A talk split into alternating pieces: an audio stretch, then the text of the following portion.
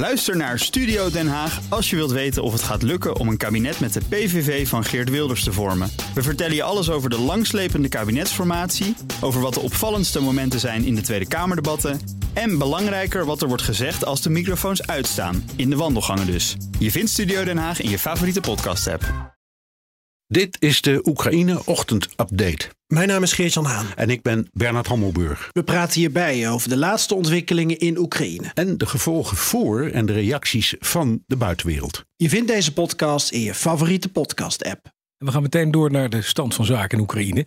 Met buitenlandcommentator Bernard Hammelburg. Bernard, goedemorgen. Goedemorgen, Bas. Nou, Rutte dus op bezoek en krijgt waarschijnlijk daar inderdaad de vraag van... nou, meneer Rutte, wat wordt uw war effort? Uh, Kishida is daar geweest, de Japanse uh, premier vorige week. Ja. En de Amerikanen hebben wel druk uitgeoefend, ook op andere landen, hè? Ja, ja, nou, dat, ik denk dat dat Japanse verhaal het belangrijkste is... omdat dat ging ook over technologie, net als het A S M L-verhaal... Mm-hmm. En als ik het statement en de persberichten en alle verklaringen vanuit het Witte Huis en vanuit Tokio, dat is natuurlijk allemaal een hele wollige taal, mm-hmm. maar mijn indruk is dat uh, Kishida zich echt heeft um, nou, laten vastpinnen door Biden om uh, wat dit betreft keihard, een keihard beleid uh, te blijven voeren. Dus semiconductors uit... Uh, Uh, Japan naar China, daar, daar wordt echt de rem op gezet. Ja. En zo zal het, ver, uh, het verhaal over A S M L naar mijn idee ook lopen. Ja. Ik geloof niet dat we wat dat betreft een hele vrolijke dag tegemoet gaan. Nee. Uh, ik geloof niet dat uh, Biden op dit, dit punt wil... Hij wil van Nederland horen dat uh, het beleid tegen China... Uh, eensluidend moet zijn in, alle, in het hele westerse blok. En dat betekent dat het land moet worden... Uh, ja, uh, verhinderd in de ontwikkeling van chips. Uh, en, uh, en dus ook chipmachines. Ja.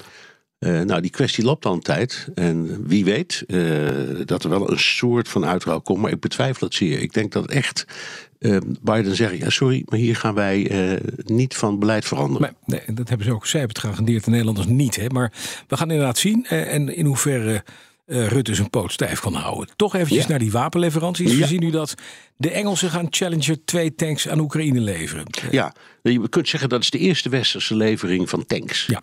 En van dat soort, het zijn hele zware, zware wapens. Dingen, en, ja. en je, hebt, je hebt tanks en tanks. Ja. Uh, dit, dit is een hele hoogwaardige. Ze, ze gaan één squadron leveren, dat is veertien stuks. Mm-hmm. Um, en dat is behoorlijk, maar het is lang niet wat Oekraïne zou nodig hebben. Om een idee te geven, hè, er wordt dus ook gesproken over Duitse uh, uh, uh, uh, tanks. Um, en daarvan uh, zijn twee types. Het belangrijkste is uh, de Leopard twee... Um, daarvan heeft Duitsland er zelf nog maar iets van tweehonderdvijftig of zo. En om je een idee te geven, tijdens de Koude Oorlog hadden ze er vierduizend. Mm. Dus ze zitten zelf met een schreeuwend gebrek. Er zijn er een hele hoop in reparatie in Duitsland. Die kunnen dus niet worden ingezet. En het verhaal, denk ik, dat Rutte en Biden gaan bespreken is... ja, we zijn nu op een punt gekomen dat we voor het eerst die stap zetten... naar het leveren van zulke zware wapens als die hele ge- geavanceerde tanks. Ja. Dat is nogal wat, maar ja, waar halen we die dingen vandaan? Amerika zelf, denk ik, gaat ze niet leveren. Die hebben de Abram tank, maar daar zijn ze altijd heel, heel, heel terughoudend mee. Mm-hmm. Uh, nou, de Britten zijn dus door... Uh, Door de, uh, ja, die, die hebben de beslissing genomen. Ja. Dat is heel belangrijk. Ik denk dat het echt heel... heel en nu... Uh, Frankrijk gaat ook wat leveren, maar dat is een kleiner ja, soort wapen. Die Bradley-achtige dingetjes. Ja, ja. Pol- Polen uh, heeft gezegd... wij hebben van die Duitse tanks... en die willen we ook best leveren. Nederland heeft dat ook gezegd. Mm-hmm. Wij hebben ze in bruikleen, maar ze zijn ja. van Duitsland. Dus ja. moet Duitsland eerst dan weer... toestemming voor geven. Ja, en, en dat en, laat en, op zich wachten, hè, die toestemming van Scholz. Precies, precies. En wat gebeurt er uh, met onze eigen veiligheid? Ja. Eh, want je kunt wel zeggen, we, we, we leveren, we hebben een hoop, dat leveren we aan Oekraïne. Maar je moet altijd rekening houden met een onverwacht, totaal onverwacht conflict van andere aard, ja. waarbij je je eigen land moet verdedigen. Ja, precies. En we, ja, dus dus het, ik zeg, er is nu, je kunt, je kunt zeggen, de, de, de, er is een soort van, dat, dat die, die Britse... beslissing is een soort breekijzer in dit geheel. De rest zal, over, uh, zal, zal moeten volgen. Maar dan heb je ook de productieproblemen. Uh, uh, de, de, de Duitse producent van tanks zegt... ja, dat duurt minstens tot tweeduizend vierentwintig voordat we überhaupt kunnen leveren. Ja. Uh, dus ook, ook, ook dit zijn... De, en, en iedereen verwacht in Oekraïne een winteroffensief... En dan heb je ze eigenlijk nodig. Nou, dan zijn ze er nog niet. Nee. Dus het is, het is echt wel een puzzel hoor, dit. Absoluut. Dan eventjes naar het andere. Want volgens de Oekraïnse inlichtingendienst zal Rusland de komende maanden vijfhonderdduizend man mobiliseren. Dat is nog wat, een half miljoen. Waar hou je nog eens een, een half miljoen mensen vandaan? Nou, je hebt, natuurlijk, je hebt dienstplichtigen en je hebt reservisten. Ja. Uh, het land heeft een enorme hoeveelheid. Ik geloof meer dan een miljoen reservisten. Dus het zou op zichzelf wel kunnen.